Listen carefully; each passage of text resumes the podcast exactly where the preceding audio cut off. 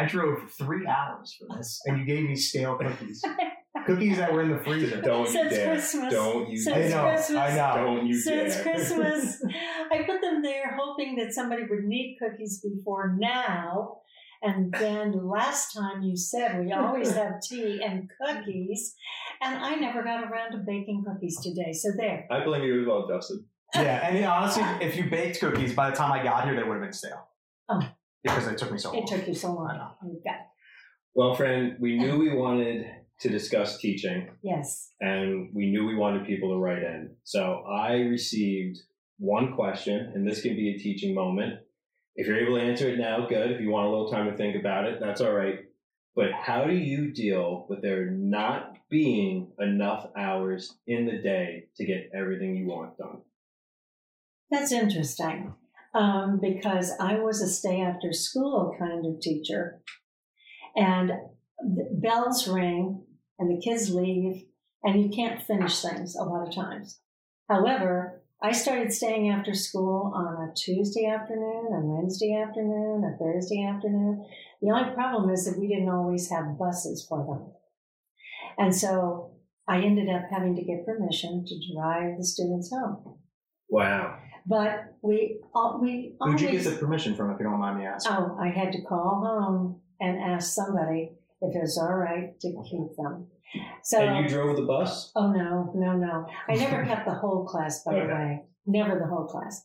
But if there were certain students who really needed that lesson, I tried to keep that going and not let that fade into the you know to the forgetful place. Okay, and can you expand on that outside the realm of teaching? Maybe now you feel like you have enough hours in the day to get everything done because you move at a nice, easy, peaceful pace. Mhm. But maybe when you were younger, did you ever feel like there wasn't enough hours? Oh, yes. Especially like when there were performances, because I was a dancer.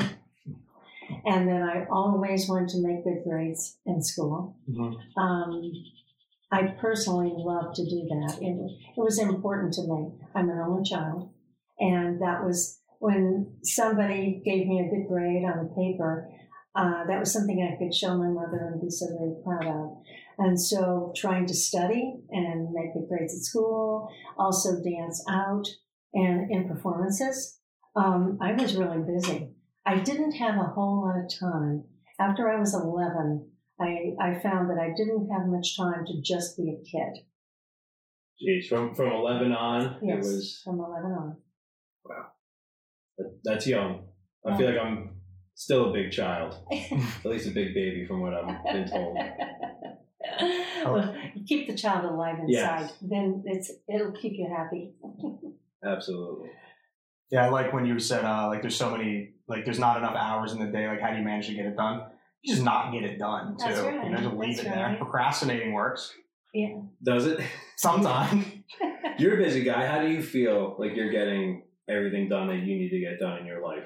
Um, I think it's just chunk yardage. It's a lot like I guess I would consider it football. Like you just you know capitalize on like the short successes, um, and you know you try not to go like you know like if I go if I know I have like deadlines or a big project, I'm not gonna try to do it all at one like right from the jump. I'm gonna kind of space it out because I mix other things in with it. But I just have to you know I have to stay on top of myself because I you know I, I work now full time for myself. So if I'm not, you know, doing what I need to do, I don't make money.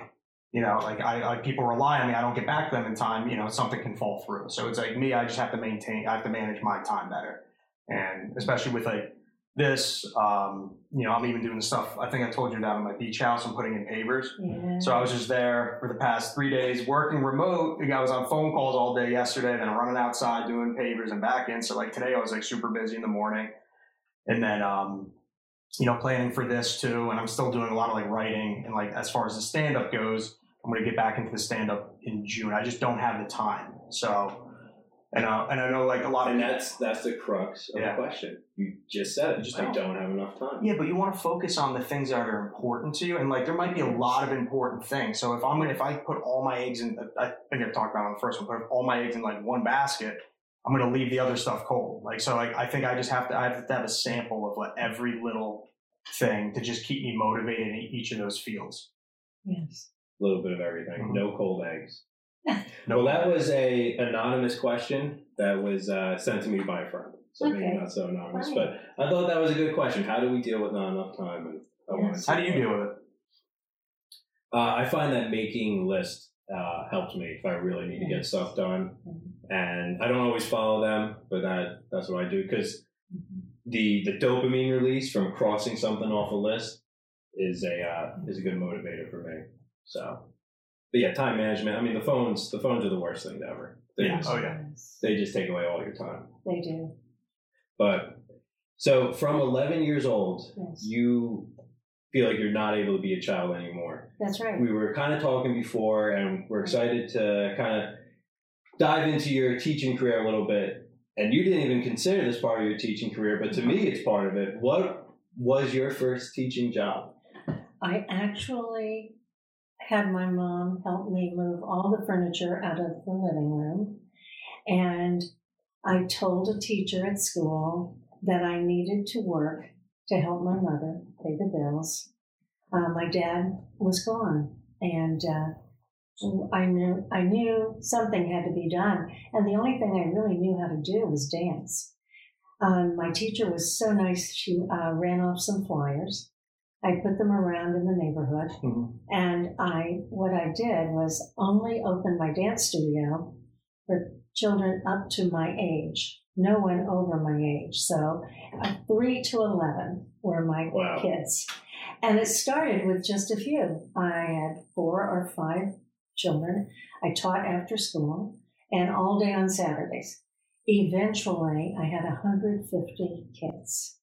So you started this at 13, Wow. Uh, yes, and this this peak at 150 Yes. students. Yes. What what age are you then? I'm a senior in high school Okay, because so- I started teaching adults too. They needed somebody to help with some of the, the local shows, and so I ended up helping with the adults. And if you don't mind me asking, what did you charge? Like, I'm thinking like dance now probably costs a lot of money. Back then, people Right. didn't have much, and also like figuring out the right things. to- What did you charge for like a session? Well, I didn't go by the session; it was by the month. Okay, So there were kids that was like Like Smart. money. Yeah, like, like three dollars a month, and then maybe five dollars a month.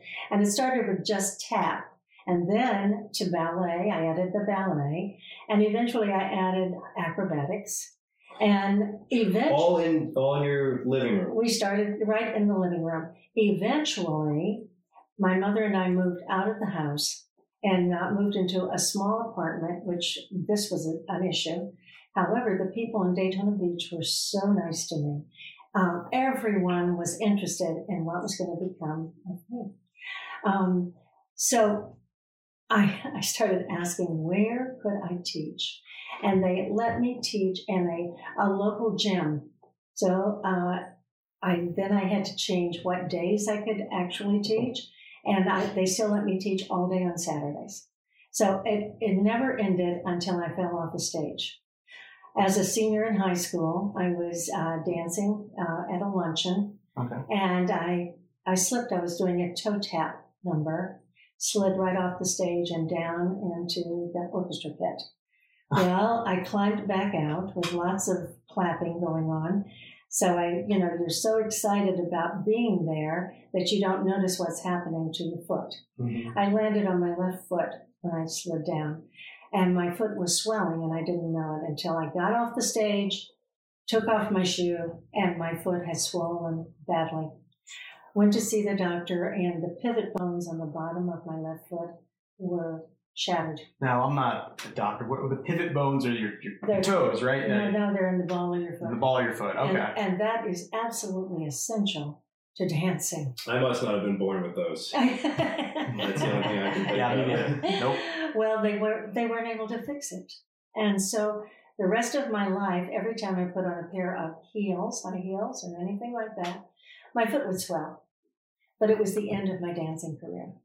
So your dancing teaching career Yes. is 13 to 17, 18 Yes. years old. Yes, And you said everyone in Daytona Beach knew you. yes, they did.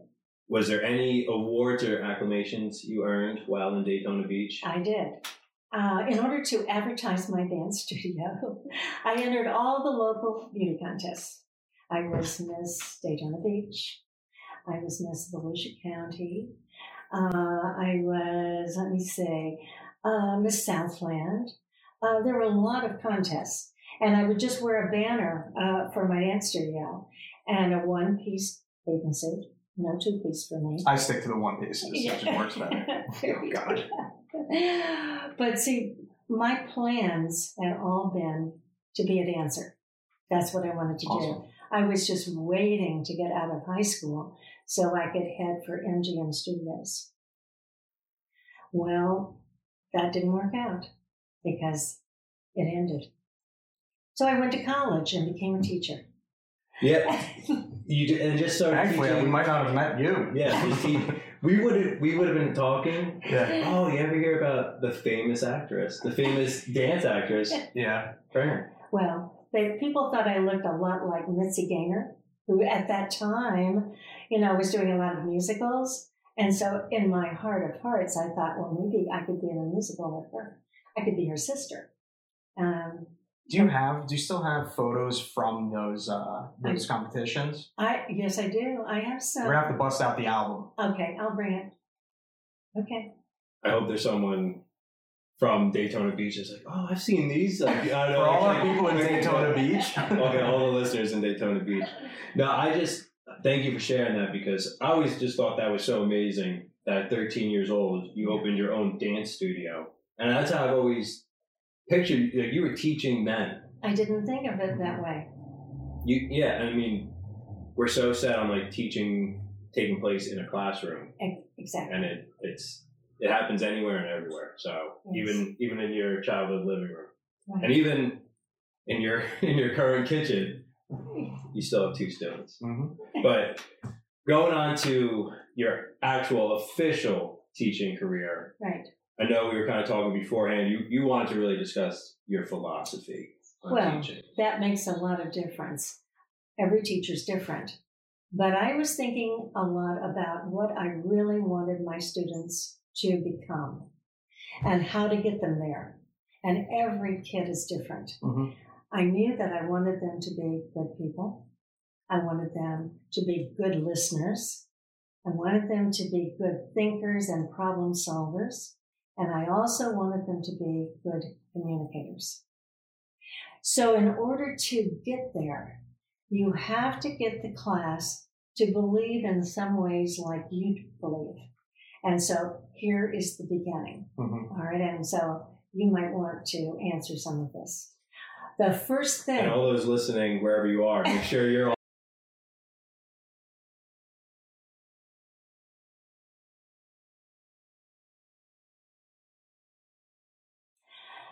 The first thing I want to ask you is do you recognize who you really are? I gotta leave for this question. This is too deep. No, this is this is. I mean, that's a great question. That's, are we? That's, you're asking. I mean, I really or it's, wanna it's only us. And, and the So listeners. listen, write in who you think you are. But Yeah. Kev, you want to go? Don't Are you, are you aware of who you really are? At this stage in my life, uh, I do I do believe so. I Good. think I understand who I am fundamentally. I am. I look back on things I've done. I'm very happy with you know all I've accomplished, and I'm very happy with what my core beliefs are. So I do believe that I'm that I know who I am. Now I'm afraid you're gonna like pull something out, and I'm just No. not gonna know anything. But I, I do believe I know. Where are you, Justin? I'm figuring it out, and I'm always I've always been one to like you know try a lot of different things. Um, Absolutely. You know, as far as I even like my career has gone. You know, I have gone in so many different directions. Yes. I've worked in creative fields. I've worked in you know corporate fields. Uh, I've excelled in you know in both. I've you know I failed in other like, um, and I think a lot of who I am is just I have a good sense of humility and I'm not scared to try something, but I want to make sure I'm doing the things that I want to be doing. I'd rather put my effort into that. Um, but as far as do I have a grasp on who I am? I like to think I do, but at the same time, I could wake up tomorrow and be like, you know what? I, I think differently about that. So I think it's like ever changing. One of your great gifts that you have brought is your gift of art. Thank you. Thank you. Please don't ever let it go. I second that. Well, Absolutely. just know that in a classroom, when you have kids who looking at me, they my favorite age to teach is sixth grade, and that's 11, 12. So see, I remember very much what I, what it was like to be 11 or 12. So I asked them to realize just how unique they are. They are the only one in all the world. Nobody else is like them. Yeah. And I used to have them do thumbprint pictures, and uh, they could do uh, just thumbprints if they wanted to, and try to decipher it because that's the way people sometimes identify you. That nobody else has your thumbprint. It is only yours. But I want you to believe that you have arrived in history at exactly the right time, the right moment. Mhm. And you have come, and you know what your big job is? Is to become totally who you are. And that means that you have to look deep and try things, lots of different things, because you have come with special gifts and special talents, and they belong not just to you, they belong to the community at large, the whole world if possible, because one single person can change the world. One life. Beautiful. Well, once the kids really listen and and and say, "Gee, I'm really special. I'm the only one, and there's things inside of me that I have to discover," then they become better listeners in my class. And then after they become really good listeners, and then we work on how to solve problems. Mhm. One of the hard things with students is communicating because most of school is communicating on paper, Yep. right? And and if you remember, maybe you had to do a book report or something. I remember those. Yes. Waiting till last minute. Yes. But I paid my sister sometimes. but you see, kids would get so nervous that they would even throw up if they had to get up in front of the classroom. Oh. I And so we had to get rid of shyness. Shyness doesn't get you anywhere. You know, you have to be able to speak your mind. And so that we we would do lots of discussions. I just wonder how many families really sit and talk about things.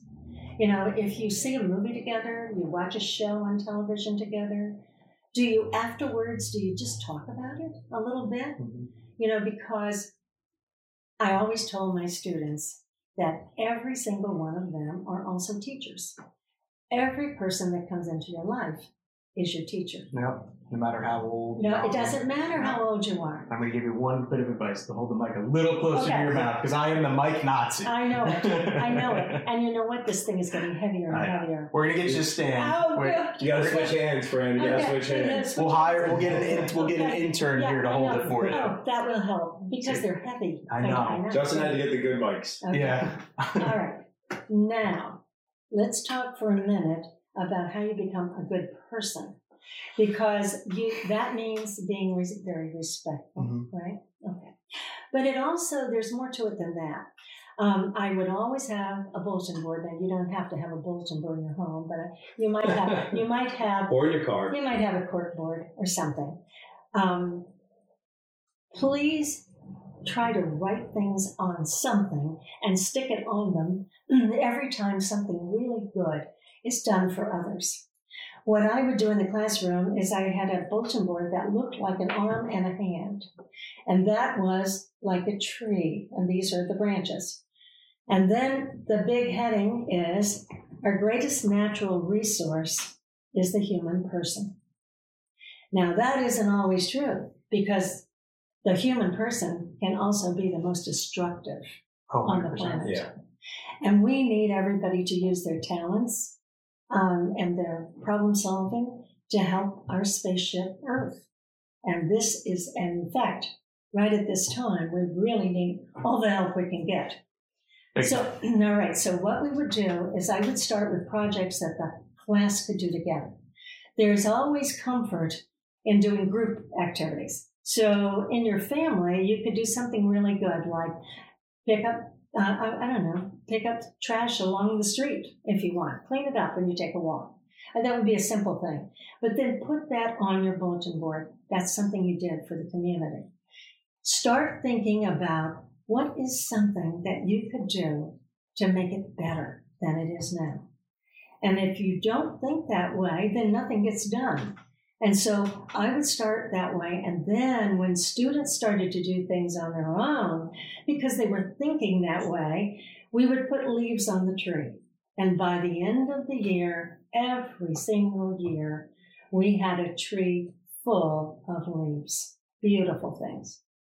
Um, one year, um, there was a fire uh, in the local uh, animal shelter and the kids were all worried about it. That's we talked about. It. We said, "Is anything happening that we can help with?"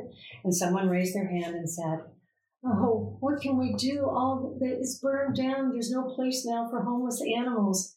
So what did we do? Everybody talked about it. You must speak to each other. You have to. That's what happens. You have to have good conversation. Good conversation. We went around the room and finally we decided something that we can all do together was to have a garage sale. And so the kids brought their stuff to school. The room filled up with all kinds of wonderful things. And on a Saturday, I was there on a Saturday with the kids, and we had a huge garage sale. And the parents were delighted, people were clapping. These kids ended up on television. Wow. We were invited to the local TV show. This was in Toledo. And uh, I, parents had to come because we couldn't get a school bus. Nobody's going to pay for a school bus to do this. So everybody, we had a long line of cars and we all went in and they were on television. And then they got a tour of the studio and they had the best day. And we put that on our tree. So this is the kind of thing that, that I always tried to do with students. Start with a group thing, then let each student start to reach out on their own and bring these ideas in, and then we talk about them. I mean, sometimes they aren't practical, but a lot of times it's the kids who know. I mean, I had a student once who said, I don't think we should be having uh, styrofoam at McDonald's. Just look at all the styrofoam.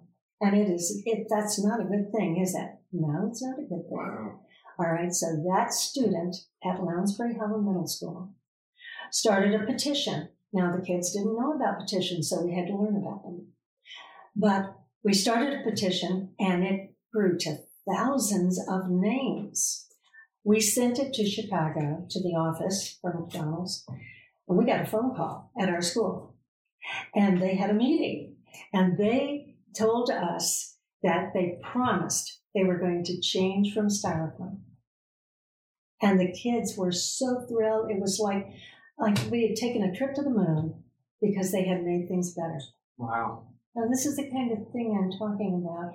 But you've got to start with every kid has to feel that they have come and they have a special thing that they're going to do.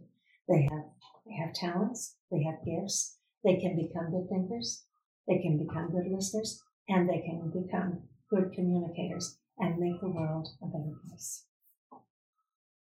Two things, real quick. Is I've known you for how many years? Fran, it still blows my mind that you're just traveling this earth, having done all these things, like, and still just like, oh yeah, you know, we we like raised all this money, we got on the news, you know, all the students, like, yeah, like we talked about, it, we did it. And we got in touch with McDonald's, and they called us, and they were, you know, making changes because of what we like. That just that just is remarkable. And the other thing I just want to add is all you know you have done so much good for so many and i just think it's so cool that these students are all grown adults now Yes, they are.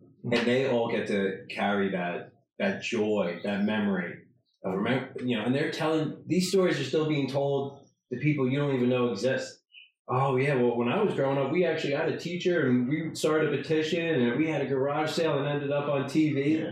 And whether they're That's giving, amazing. whether they're referencing, like I'm sure some of those students reference you when they tell the story, and there's others who may not, but regardless, Doesn't they matter. found their purpose. You know, they they they left the footprint that I mean, everyone leaves a bad footprint in the, Yes. on the planet, but I think Yes. it's our job to you know leave the good footprint of ourself going Yes. forward. Self worth is such an important thing. You need to feel that your being here is important. Mm-hmm. Absolutely. So the That's dogs are coming upstairs. Oh, good. This is Lizzie. Hello, Lizzie. So, is there is there more? So I, I don't want to get bogged down in details, but yeah. when you're doing this with you know average you know sixth graders, how many weeks? Because you know Justin and I remember starting like those first few days weeks of school. Like it's it's always a feeling out process. You, you know maybe it's easier in high school because you've known the kids for years, but how long does it take the class to start gelling and you know buying into what you're you're you know teaching these kids or talking about? Is it does it vary? Like, are you just watching light bulbs each day pop up throughout the mm-hmm. class? Well, when I first meet the class, I always tell them that my class is going to be their favorite class. The, the level of confidence. You're allowed to. yeah, You're allowed to brag after a certain point. Well, no, but I always feel that, yes, you know what? Don't you love it when somebody says that they think learning is fun and that every time you come in here, it's going to be a good time? And I would always say it's going to be your favorite class. And by the end of the year, I took a lot of pictures and I would put on bulletin boards the kids doing interesting things. Um, always in the winter, we always did winter fires. When we did poetry, I love poetry. Um, we I, I would rig up this little thing. I would bring in logs, and I would have some like cellophane paper and a red light in there, so it looked like a little fire. And they had to come with their poem, and they we sat around the fire. We moved all the dust back, and that was winter fires. And they the kids couldn't wait to write another poem so that we could set around the fire again. But this is a kind of fun. I I, I think learning is fun. Yeah. Um, I still want to learn something. That's why I, I mentioned I hope everyone is curious. I'm still curious, and I'm still looking for truth wherever it takes me. hmm And you know, I mean, some places are kind of strange, the things I read, but I'm looking. I just want to know answers. There's so many things out there that I don't have any answers for. So just you know, for Justin and I, and then even just for you know people listening, is it is that just staying curious the most important thing you kind of do as a person, or like to stay as like a, a student, a teacher, is just to stay curious? I think to stay curious would be the thing that would keep you to always be a learner. So you were always growing. I would like to think that you are always growing and unfolding, you could say, you know, becoming who you truly are till your last breath. Always in bloom. Always in bloom. Absolutely. I'm loving this. Yeah, That's that's it. I just love this. And I know it's good because you got nothing to say. Yeah, I mean, That's it's, how I know to it's shut good. me up. You usually got to take me to the pound and like euthanize me. Like I'm like, I don't stop talking. That's the second time I've heard him make that joke in one week, so Yeah. he believes it. Okay. Yeah. All right. I have a lot of things. I mean that that would help other people uh, with their own kids. Like uh, you haven't asked me the big question. There are always those students that Am I close Just here? don't- Good question. yeah that don't don't want to do something. You know, they're hesitant and they and they just act like uh, that school might be a little boring no matter what you do. You can kind of notice that you don't see fire in their hearts. Okay. So one of my favorite projects is to do the real life thing, and I uh, so it starts off easy. I say, "All right, tonight you are to choose the kind of car you want to drive when you can drive. Pick it out. Mhm. Find out how much it costs. Okay, and they would come back, and so we would start a booklet where they start with the things that they like. I like how expensive is that car? Okay. And then in the newspaper, I would get the newspaper. Um, the people used to be so good about sending stacks of papers to the schools, and everybody would have a paper. And I'd say, okay, everybody has their car. Well, you need a place to live. All right, let's all find an apartment or a house. Pick up the one you want. And so they were very busy and cutting them out and pasting them on.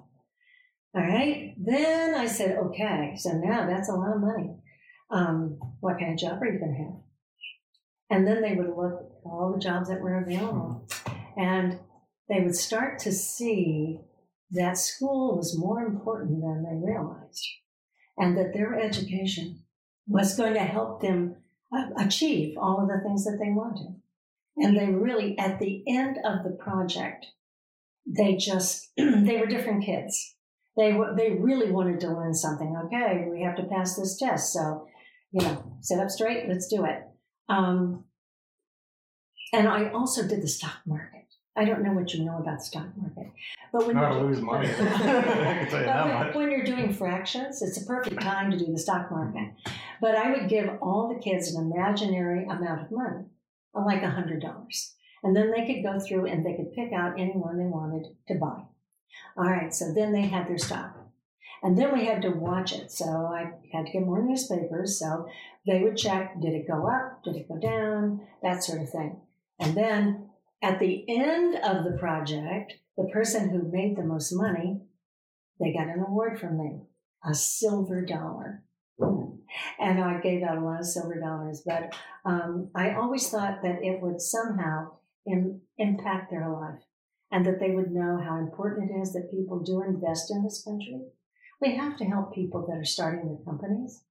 We just have to be kind of wise about the ones we choose. Kids usually were choosing things that they liked, uh, like Toys R Us, which now there's no Toys R Us, but they were picking out the things that they understood. Uh, Coca Cola, things that they, you know, Yeah. all right. Um, and it was always fun to me when a parent would call the school and ask me to call them, and they would say, My kid is making so much money on the stock market, I'm going to have to invest in that stock. I said, You made my day. it was lovely. Lovely. Now, well, we had the Peace Club. You know, there's so many things that I'll have to bring my Peace Club book. I have a book with lots of pictures, uh, but that came from a student. All of these things are coming from students. Was was the Peace Club what got you recognized by the, The UN? UN, yes.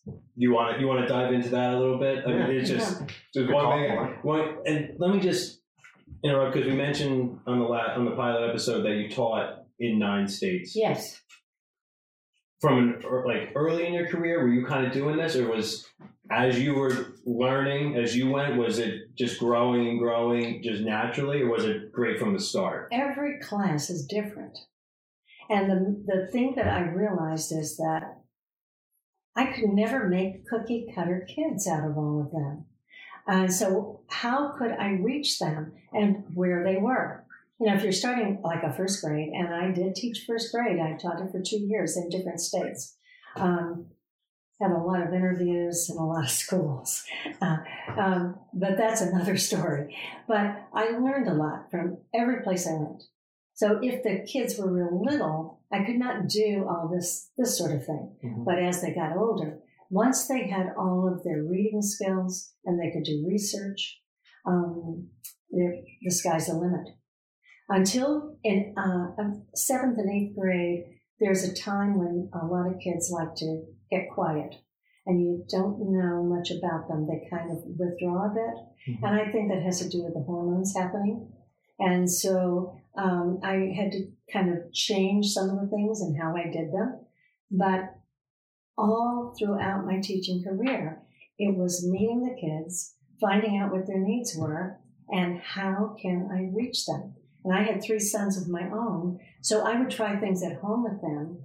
And then if they worked and they seemed good, then I would use them in the classroom. Of course, I always had the curriculum that you had to stick with. And that's a problem because you've got to keep moving. But I always had to interject the fun in learning. There had to be something that made sense to them and a reason to do what we were doing. So, with that, tell us about the Peace. Okay, all right. Well, it was a time when Gorbachev was uh, meeting with Reagan. And one of my favorite students, Marcy, wanted to do something for peace.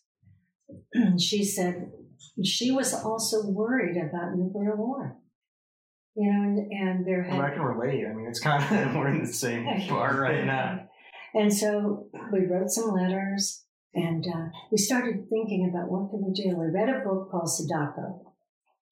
And this is there was the story of a Japanese girl who was folding cranes Um, she had become ill after we dropped the, the bombs, and she had to fold a thousand cranes, and then her prayer or her wishes would come true.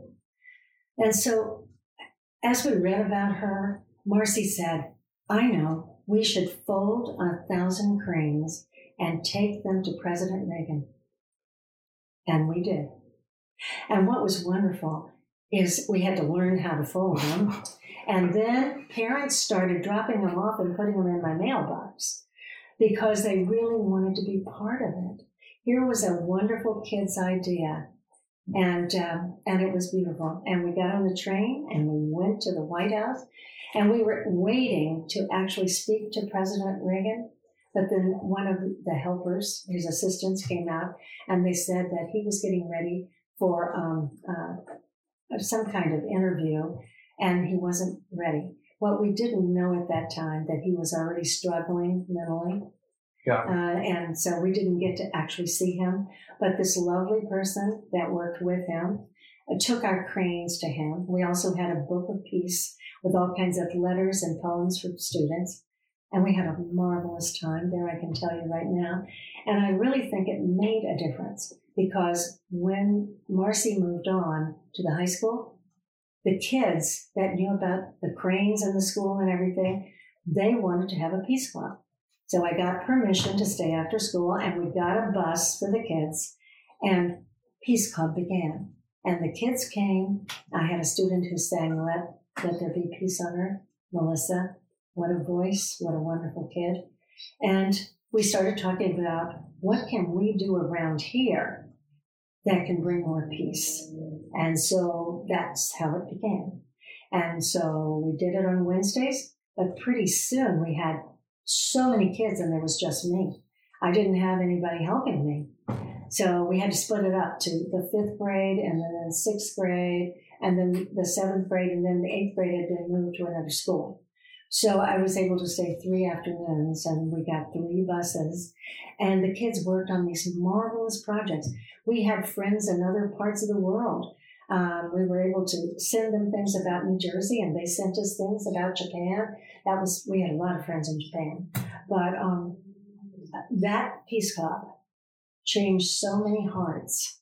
Um, for instance, in Home Ec, there, they had all kinds of pots and pans uh, that they weren't using at all in the class. And they were going to just get rid of them. And so I told them about the people in Pine Island, all the pickers and the workers that work there. I said, can't we donate them? They gave us everything that they were going to throw away. And we had the joy. I took a group of students to Pine Island and they met us and we gave them that. And the people were crying and they said, we don't have to give them back. It was absolutely marvelous. We also gave coats to the homeless. We took things into New York with sandwiches. Um, there, there were so many things these kids did. And we started writing to the United Nations to tell them that we were working for peace and we wanted to know what else can we do. And they started paying attention to what we did. And it was because of what all those wonderful kids and what they did writing letters to soldiers and sailors and people in the military. And, and by the way, there was a wedding that came out of that when they grew up. The kids grew up and they still stayed in touch with this person and they ended up getting married. But um, all I can tell you is that when we got that call that we had been chosen to be a peace messenger for the United Nations, I wanted all the kids to go with me. I really did because I could never have done this alone. Yeah. And uh, so I went, and on that wonderful day when they only ring that bell, one one struck, boom, and it's in September, and that's Peace Day. Now, as far as like your time, like how much time did we talked about time before? How much time did this take? This sounds like it was like a full time job on top of a full time job. Well, it was, and I wasn't paid for it, but I never wanted to be paid for it. That's not why we did it. We were simply doing my whole philosophy that we have arrived at the right time and we're supposed to be here and we have talents and we have gifts and we want to share them with the world. It's like uh, it's like a version of Forrest Gump, right, Justin? just like Yeah, it's just all Like- over the place. You're like every major event that happened, like somehow you like were involved. I it's just I've heard so many of these stories before, but some of them are, are new for the first time for me, and it's it's just such a reminder, Fran. And this is this is how I think of you in so many ways, just being this natural teacher and having this huge effect on so many people. And I just know that there's thousands of these kids all grown up that that hold the memory of you so fondly and just I can imagine how many became teachers and use your techniques. It's it's great, and now now we're we're kind of doing it again, and you know how many people are going to listen to this that we'll never know, we'll never know about, mm-hmm. but we'll hear your message about how to be a good person, be a good listener. You know that positive visual, visualization of you know if you do something good, write it down, put it on your your grow tree, your good tree, whatever you, you want to call it. I mean, it's just we're- you're still doing what you were doing all those years ago, Mhm. and maybe I don't know, do maybe we'll go to the Ukraine? Are, are we taking the, the podcast Uh, abroad? no, I like it here. I love America. I mean, I like traveling, but within America. no, it's. I think I think everyone listening, you know, listen to this episode twice. Listen to what Fran is saying, and find ways to implement peace Oh yeah. in your community, in your families, in your friend groups, in your own life, because peace is the answer, right, Fran? Yes, it is. If we could just give it a chance. We Yeah. just give it a chance. Yes. We also need an intern because I uh, I'm out of water and I didn't eat anything. All I had today, I had two apples and a banana and trail mix today. Oh, that's not I know. I feel like an animal. That's, that's not enough. No, I was all over the place. Busy today. I'm thirsty, and that teapot has nothing in it. Well, it's a prop. Well, Who who knew? I didn't approve. I didn't approve don't that don't prop give, don't don't give away all the magic. Yeah, we know you as the props. well, we can either pause it or if you want to. No, just I'll, I'll just keep it running. Okay, you want me to pour some? of I'm gonna go. mine? Yeah, no, no, no, I'm gonna get what are, Eat one of those stale cookies Yeah, and eat just stale go. cookies. Choke over there. I guess um, I'm not even gonna ask this question because it, it just wouldn't be fair as to like what your proudest moment is because there's just I mean even in Meeting me. even just a handful of examples you give it now like you can never pick one. I mean you could probably give like the like a general answer of just you know your proudest moment is just having a positive impact on all the students. I mean that could that could sum it up for you, but it's just so much. Um, I wrote something before, right as we were kind of starting. Can we be our own teachers? yes. Oh, I'm Well. In fact, uh, there there is a way that you can find out on your own and teach things. Well, think about Lincoln. He was his own teacher. You know, he had reading skills, so he walked all the way to the library, borrowed books, and read, and taught himself how to be a lawyer. He never got to go to school. But I think it's more important for you to understand who you really are. And the way you do it is you get in touch with that inner voice that's inside of you. And I always, the way I think about it is I think about our bodies as being like the car. And I think about the person we are is the person inside that car. All right. So then you have to treat the car really well, right? But you also know when you're going the wrong way. Just listen. You'll know when you're doing something that that's not, you shouldn't be doing that. It's not good for you. And that inner voice will help you kind of unfold, if you're a flower, unfold petal by petal, but every single day. Some people call it meditation. They just spend some quiet time with themselves. And I recommend it. I do it. I think too, like another thing is like learning from like, I mean, life is one of the greatest teachers as well. Just like going out there doing it and making the mistakes. Yes. And obviously, there's some mistakes like once they're made, like they're they might be they might jeopardize something. Like obviously, within good reason, um, you want to have your judgment in place as well while you're you know moving throughout life. Absolutely. Yeah. can't put bad gas in the car. So tell me, That's is that alcohol? Is that rephrasing to alcohol? alcohol is good gas for a little bit, and then it gets bad. High octane. High And octane. so if you put junk in your body, Yeah, I, it's like bad gas in the Yeah. car. So, and that's not good.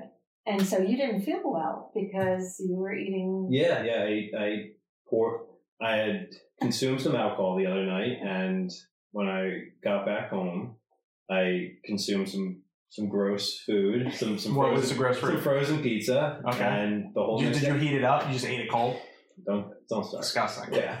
And in the moment, I was like, oh, this this is okay. But you know what? I saw the box in the freezer, and I saw I looked at like the calories and all that. I was like, this is not good. Yeah. So sober Kevin would just be like, ah, no, like that's that's that's bad bad fuel. But slightly inebriated, I said, ah, oh, all right, why not have a piece or two? Yeah. But yeah, you, I do believe like that is something I struggle with now because I have a a job that I I took for various reasons that has a physical strain on me. Um, my uncle did it for years. He needed two new knees. He needed wrist mm-hmm. surgery on both wrists, mm-hmm. and it it pays well. But I have this conversation with my coworkers all the time. I'm just like, is this really what I want to do the next thirty years? Yes. Because I only have this one body. I know that, yes. and You're your, thinking 30 years out. Crazy. Crazy. your health is your wealth. You don't get calluses anymore. You don't know. You forget what it's like out Yeah, I've been getting some of that. I've been getting some. But Laying it's, some brick. it's something it's something I, I I do think about a lot. Like, am I am I going the right way?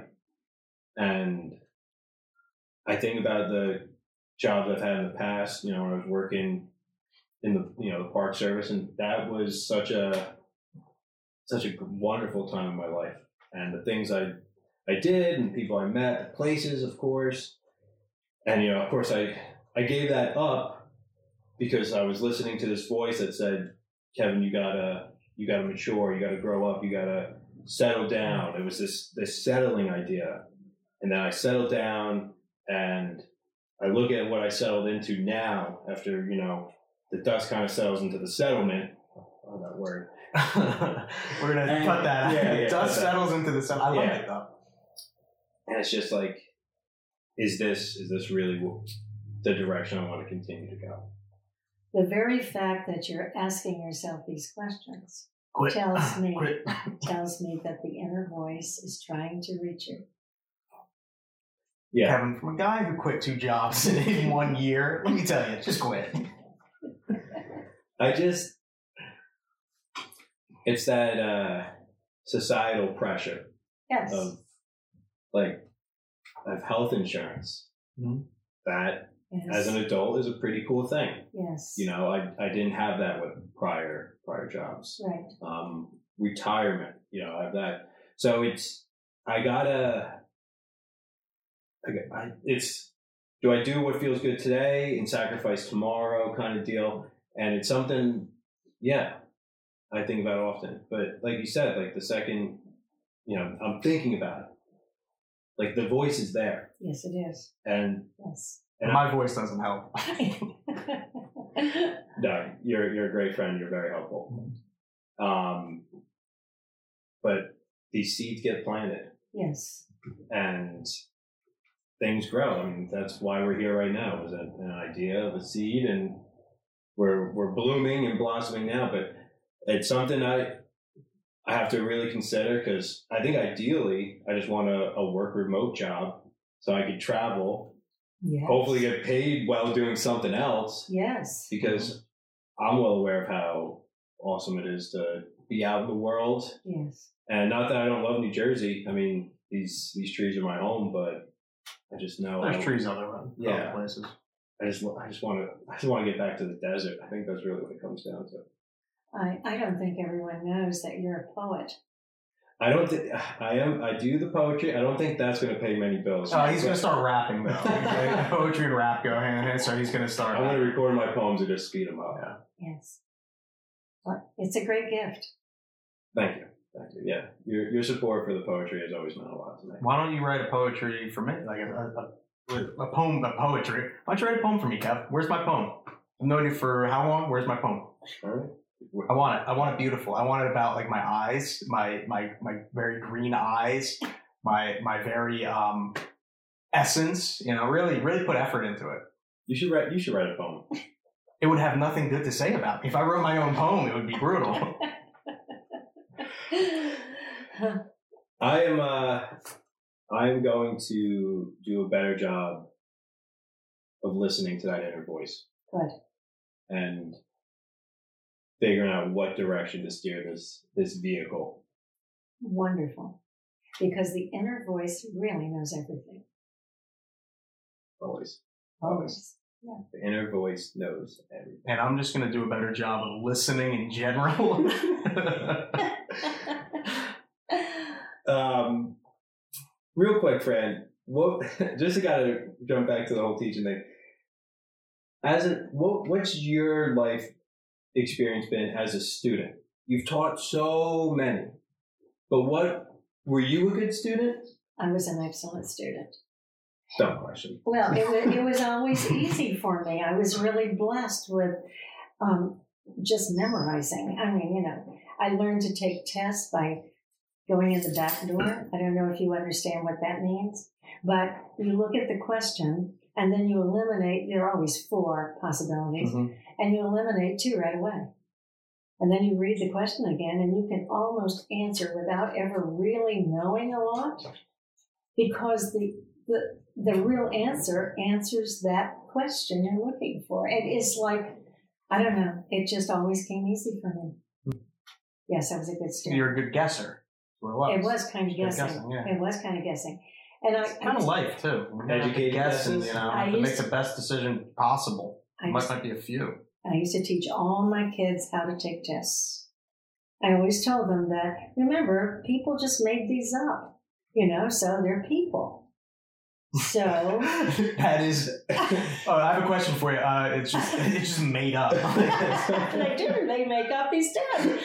They are based on your reading skills, and they think that they are I feel like you're giving secrets away right now. No, there's. Yeah. Uh, you know what? We're I coming just, for the SATs. We're taking them down. I, don't I probably I did so bad on my SATs. Well, it- well, you know, they are rewriting a lot of tests because they're all the tests aren't good. I They now they're doing more standardized tests. Like I'm happy I got out of school when I did. Um, like we had, you know, standard. We had certain tests, but I feel like once I left, I heard like years later they're adding more. Now it's like quarterly almost. It's like oh my god, like what are you like? Yeah. What are we doing to these kids? Yeah, it's like a game. If you like puzzles, you know, and you like you like to resolve problems, it's like a game when you're taking a test. And I would always teach them how to eliminate two of the answers right away. Mhm. And the kids just loved it, and my, my classes did well. What um what topics did you teach? Reading was my specialty Right. because that's the key. If you are a good reader, you can you can learn the rest of your life. Because I can't imagine like an algebra class sending like a message, a messenger to like the UN. It would have to be something. Oh, well, language arts. Yeah. Fran, Was just hold the mic a little closer. Okay. Mike Nazi here. Okay. language arts. And that's that to me was where I was able to like reach out. But I taught social studies. I love love social studies. I love science. So one other thing I want, I reached out to a uh, coworker, an old coworker of yours, another teacher, one we've discussed before, who's uh, actually has some art kind of hanging here. He mentioned something, and I don't think you've ever told me about it. The Council of All Beings. That's one of my absolute favorite projects. Yes, well, now's the time for the Council of All Beings. It's spring, and you go for a spring walk. Take your family, take your friends, and go looking at everything that's coming alive after being asleep. And let something mean more to you than the other things. I mean, they're all important. Everything that's alive has its place and is important. But look at what speaks to you. Maybe it's a caterpillar, who knows? Or maybe it's a butterfly, um, maybe it's a frog. There are all kinds of things happening out there. You could go any time of year, actually. Even winter is a nice walk. Take a winter walk. And then when you come back, you have chosen the thing you're going to speak for. the thing that really impacted you. Maybe it was uh, you saw the red hawk flying, and that really is what you want to learn about.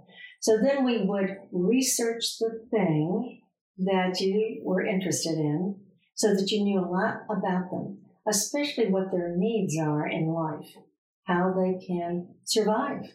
And so then you're going to speak for them as they address the two leggeds who are not taking a very good care of the earth. Yeah, we don't do a good job taking care of the planet. I don't even think we take care of it anymore. That's right. At the point where it's just like it's so far gone. It- it's it- like, well, yeah. it's just I know. we can do. I know. When you see people move in and they cut down every tree and build their big house, and they they are not sensitive to all the life that lives there. But then on the day, all right, here we are. They've done their research. They have thought about what this thing, this creature, this animal, this plant, you could be a plant. You could be a mountain. You could be anything that you want to talk about. All right.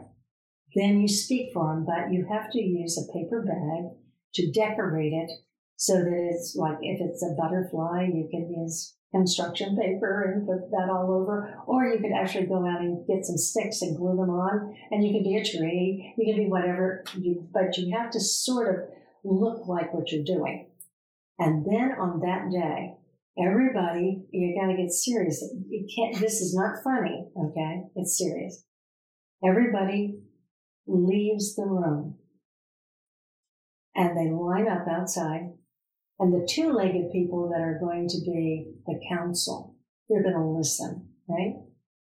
They're waiting, and then I have a Native American drum that I always play, and I beat the drum, and in walks plants and animals, and they come and they sit around the two-leggeds. And then it begins. The two leggeds say, well, what are you doing here today? And then one stands up and they start. And then the two-legged can like say, well, uh, we can't do anything about that. We have to have cars. We have to have you know, emissions coming out of our cars. I'm sorry that the air isn't the way you want it. Why are you coughing, butterfly? You know, but then the kids have to defend who they are Hmm. and that they are important in life on this planet. And I can tell you that after they speak for them, I would always take all of the paper bags and pin them up around the room. So it didn't go away right away. They were different kids. They were very different. In fact, some of the kids, when I would run into them, they would say, you know what? I'm still looking out there and, and speaking for the plants and animals that can't speak for themselves. And I love that. That just makes me so happy. So it changes. So it, yeah, it gives you the perspective. It's like hold true to yourself. Yes, absolutely. Interesting. So everyone listening, find find that one being, that one Yes. thing in nature, and and defend it. Be its voice. It, right. It has no voice. Yeah. Oh man, I I got the voice, man. I don't like. I feel like. uh but like, is it Billy Madison? I feel like I want to go back to sixth grade. Yeah. Oh yeah, yeah. yeah. Great movie. I, I like I want to go back and I want to do these Yeah. projects. I mean, I stayed after school in sixth grade, but I did like volleyball club. Yeah. Like, which was fun, but it wasn't peace club. It wasn't councils of beings or anything, anything of that sort. But I'm doing it now. Yes. It's never too late. Yeah, I'm. I'm And- learning now. And I like what you said as far as like learn like re- like reading and like I always say like communication is like the most important thing. Yes. Yes. Like the language you speak, yes. um, you know, being able to read and write and just master that language because that's how things get done. That's, That's how right. problems are solved. That's how people communicate. That's where I, I mean, I remember. I'm granted, I went to college for a year, but I had one of my like uh, writing or it was like a writing or English class, and I kind of coasted always through school. I never really applied myself, you know, fully. And it was towards the end, my grades were low, and uh, my professor just like pulled me off the side. And he's like, "Yeah," he's like, "We're gonna, like, I'll give you like, you know, he's gonna let it slide." Um, he's like, "You were the only one who contributed anything to the classroom because nobody, anytime there was a question asked, no one would answer, no one raised their hand, no one, no one engaged. I always did anything that when I led like group projects, I always had to like." I'd always just be like, all right, well, let's just make the best of it. Um, which that to me, I was like, oh, all right, cool. Like that was just me being me, but also like when I'm there, wherever I was, be present. Now, if I wasn't doing the work, you know, I wasn't doing the work, but he, he liked me enough to let it slide. And uh, I'm a big advocate on like just mass, like my, you know, English. That's that's all I got. I can't. I don't know any other language. I've tried to learn Spanish, pick up like little bits of it, but um, other than that, like let me just master what I know and continue to learn. Fran, do you consider Justin a natural leader? Oh, he has all kinds of leadership qualities. Yes, he does. Oh yeah, I like this. I like where this conversation. Yeah, goes. no. he Do, should- do you yeah. consider yourself? a- Oh, uh, like a natural leader. Um, Because in that in that I like. I, it's it's funny because I definitely like being in. Con, I like being in control. I like being in control of the situation. Like, and I've I've worked where I've had to manage like a team of like it was like twelve sales reps. Yes. So I would meet with them. You know, try to like you know meet one on ones, do group meetings, and it was like it was challenging because you have so many different you know Yeah. viewpoints and, and just Right. how everyone handles certain things like emotionally. Like I'd be in a meeting and we'd go over stuff and it's like, does anyone have a problem? No one would say anything. And then after the fact, someone would come to me because they don't want to talk around other people. And then I'd have to, it was just like, well, I wish, you know, like I can't get mad at them for that because that's, that's who they are. But it was just that, that balancing of like um, personalities and relationships. That was probably the toughest thing I ever had to do. Right. I still see them. I work, you know, uh, with the company, but uh, as an independent uh, rep. Um, but yeah, that was a it was tiresome, tiresome job managing people. Give props to anyone who does it. Yes. well, managing and leading are two separate things. Uh, yeah, you're you're right. You're right. You're right. It is. But he has those skills. Yeah, yeah. As a natural leader, yes. Managing, I I really don't like managing people. I can manage a small group, like if it's like four, I would say four or five. Yes, but if it's once you get into like ten plus, it's just it's too much because then what, all you're doing is managing. You're not focusing on like what's important. It's more about you know numbers and all this other BS. Where it's That's like right. let me just do something I'm passionate about and and drive that machine instead of mm-hmm. walk around fixing flat tires with everybody else's problems. And that's what it turned into. Hmm. Good answer. Maybe Justin does know himself. He, well, A little um, bit. he does. He does. I just want to encourage him to whatever he's doing to keep the art in his life alive. This is art. We're creating. We're being, you know, this is Yes. this well, is a, it- this is a form of form. That's a exactly form of right. visually. I made the logo. I did the Yeah, logo. I love the I logo. know. It's pretty cool. It's cool. It really is. I'm gonna get it tattooed on me. Friend, you're going to tattoo it on him.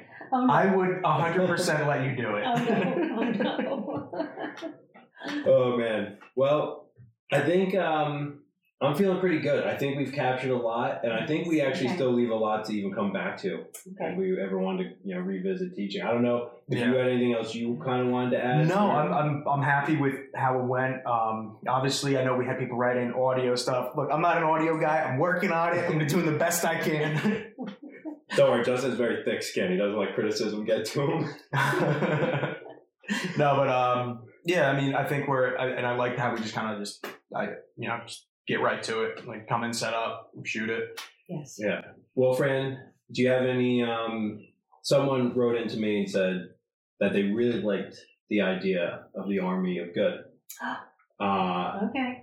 I was thinking maybe it could be fun. We'll have to track it somehow. What what army of good tasks do you want the listeners to do? I'm going to think about that. Just, yeah, and we can just do like one a week, like Yes. call call a childhood friend you haven't spoken to, Yes. or write a letter to someone, write a letter to yourself. But I think that could be fun to Yes. just kind of I think that's a good. give the listener something to think about, something to do, because Exactly. that's what we're trying to do: spark spark the goodness, spark the peace. Right. Uh, just a few other loose ends to get to. Don't forget you can write in at tea with franmail.com. We had our first bit of Fran mail to start the show, so we want more Fran mail. That was that's fun to do. You can find us online on Instagram, Tea with Fran podcast. That's Instagram where you can DM us, you can comment, but connect with us. That's where you're going to get up to date information. We're going to try to get these shows out on a regular basis. Yeah, basis. Tuesday. We're looking Tuesdays, dropping them on Tuesdays. We're making Justin do all this technical work, so please be nice to him. I, all I do, I don't mind the editing part. It's easy, man. I, I got that good. I, you take care. You're taking care of everything as far as the posts and manage all that. I don't want to do any of it. Okay, yeah. Uh, I do. I do this. He does that. We're good. The second I start doing that, I'm gonna hit you.